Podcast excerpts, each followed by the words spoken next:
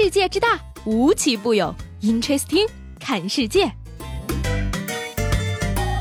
本节目由喜马拉雅青岛独家出品。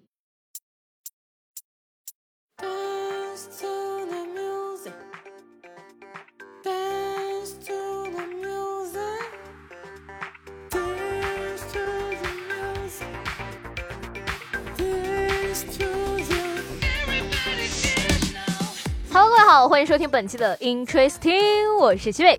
这两天呢，我在网上看了一个段子，叫做“健身房办卡呀，就像是往功德箱里放钱一样，都是许愿用的”。扎心了啊，老铁们！健身呢就是这个样子，让你非常的纠结。你说呢？一边呢要给他钱，一边还要不断的跟教练撒谎说假装有事去不了。话说呢，我其实也报过一个健身房，就在这个利群的旁边啊。青岛朋友们可能知道啊，利群是青岛一个很有名的商厦。但是呢，我去了三次之后啊。就再也没有去过了，不是因为我坚持不下去啊，我需要澄清一下，是因为健身房的旁边就有一家火锅店，每次健身出来。我都闻着味儿去了，哎呀，可以说相当惨了啊！说到这个利群呢，四月十二号呢，由联商网主办的二零一八年中国零售业琅琊榜颁奖盛典呢，在杭州隆重举行。利群集团的董事局主席徐公藻先生呢，也是当选了中国零售商业琅琊榜之二零一七年度风尚人物，可以说是非常给咱青岛企业长脸了啊！此外呢，利群集团呢，也在这个酒店连锁、还有文化娱乐等领域也是快速的发展。那未来呢，他们也将继续扎实基础管理、改革创新，积极拥抱新的事物，促进企业创新发展，提高集团的核心。新竞争力。接下来呢，给大家介绍一位天不怕地不怕、胆儿大到有史以来最令人唏嘘的一位大哥。说这个四月十号呢，浙江的一家夜宵店里呢，一名男子在旁边大声的这个吹牛，引起了旁边警察叔叔的注意。那警察叔叔说了啊，自己一抬头，刚好和这个男子对视了一下，短短几秒钟，他迅速想起了这个男的是个在逃嫌疑人。我们拍着他的肩膀叫出了他的名字，他当场就愣住了。只是因为在饭店中多看了你一眼，再也没能忘掉你被通缉的脸。确认过眼神，你就是我要抓的人。所以说嘛，反派。死于话多，老妹儿啊，你信不？我告诉你，我一个眼神就能招来十一个警察，恭恭敬敬的请我上专车。我有国家管吃管住，我住的地方有武警二十四小时站岗。哟，你说我吹牛？我可抬头了啊！你看好了啊。最近这个逃犯们好像都没有什么职业道德啊！昨天还说了呢，一个逃犯听张学友的演唱会被抓了。你说现在他们怎么这么不自觉的啊？不过呢，逃犯不自觉，抢劫犯却是格外的自觉。说这个江苏市民卞女士呢，在一家酒店当服务员。三月九号的晚上，她凌晨值班的时候啊，一名男子来到了酒店，在和她聊了两个小时的天之后，男子表示我是来抢劫的。而面对刀子呢，卞女士一点都不害怕，甚至还抱怨到说：“你的刀好丑。”抢劫的过程中呢，他甚至和劫匪讨价还价，说能不能少抢一点。而这位嫌疑人竟然回答说可以。最终呢，他抢走了柜台上一千块里边的五百块。不过呢，离开的时候他又回头向卞女士要了三十块钱打车费。哎呀妈，电视剧都不敢这么拍的好吗？你这明显是小说的套路啊！抢劫能讨价还价，你这是抢劫还是撩妹呀？嗯要说呢，其实啊，从另一个角度来看呀，进监狱待两天。也没什么不好的，因为高墙内你可以学到一身的好技能，出狱之后跻身月入几万的金领行业呢。说这个四月十号呢，在某监狱举行的临时人员就业招聘会上呢，十二家企业一共提供了五十二个工种的六百一十个职位，近两百名即将出狱的服刑人员，人均有三个职位可以选择。那现场签订就业意向的服刑人员啊，出薪最高可达到五千块。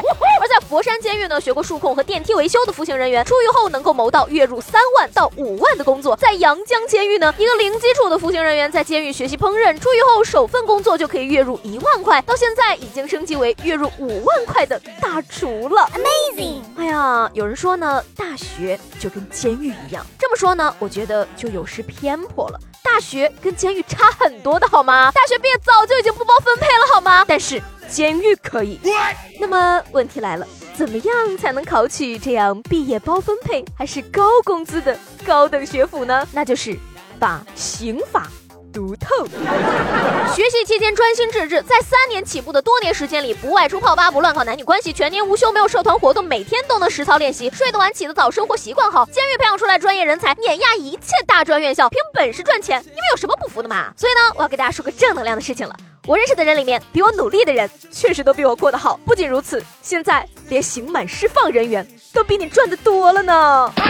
有句俗语呢，叫做偏方治大病。但是呢，在这儿我劝各位也要小心了。话说呢，最近啊，某位老人呢就是听信偏方，于是买了一盆干辣椒，在家中燃烧驱虫。而他觉得呛呢，于是躲出去溜达了。结果全楼都是烟味儿，邻居纷纷从家中逃出，无法回家。消防民警啊也被呛得无法靠前。最后呢，出动了防毒面罩，打碎了多扇楼道的窗户，才让居民能够顺利回家。干辣椒燃烧驱虫，哎呀妈，这我隔着屏幕都能闻到辣眼睛呢。谁还敢说偏方没用？这偏方看着就挺有用的，别说虫了，人都差点给熏死了。伤敌一千，自损一万，这辣椒也是厉害了哈！想跟大爷借一点煮火锅。嗯嗯嗯。凡事都能联想到火锅啊！我这生活也是够不健康的了，一定要向接下来这位大哥学习。话说呢，这个江苏南京的九零后小伙小鱼啊，注重养生饮食呢，以素食为主，从来不吃外卖、火锅、烧烤和零食。他不仅自己种有机蔬菜，还从小区和山上呢挖来多种的野草和野菜来吃。七零后和八零后的心智都还没成熟呢，身体已经开始养老了，而九零后已经开始过上九十岁的生活了。讲真，其实呢，我也从来都不吃外卖、烧烤、火锅的，因为贵呀。说到这个年龄呢，根据台湾媒体报道，在这个人口老龄化非常严重的日本呢，大和市在十一号宣布说，不再把七十多岁的老人称为老人，以此鼓励年龄较高的民众更加自立和活跃。而根据我国的实际情况呢，规定四十五到五十九为初老期，六十到七十九为老年期，八十岁以上就是长寿期了。哎妈，感觉自己突然年轻了！重大好消息，九零后终于是年轻人了。现在年轻人才七十多岁就英年早逝了，令人痛惜。哎呀，这样都有可能的话，那我也期待着我这二百斤不能算胖子的那天呀，我就算减肥成功了。那么说到这儿啊，我这个两百多斤的大胖子呢，就想问大家一个问题了：你们的体重巅峰的时候可以达到多少斤呢？我还真的不信呢，有人从来就没有胖过。昨天问大家这个睡觉的时候都是什么姿势啊？叼着棒棒糖不放，他说裸睡接受不了呀。我睡觉的时候呢，喜欢大字型的，一个人霸占了整个床。但是不知道为什么呢，我每天晚上醒的时候被子就没了，然后就发现我自己在地上了。呃，这位朋友，我觉得你非常的幸运，还好你睡的不是上下铺，不然的话，你们全宿舍都要爆炎了吧？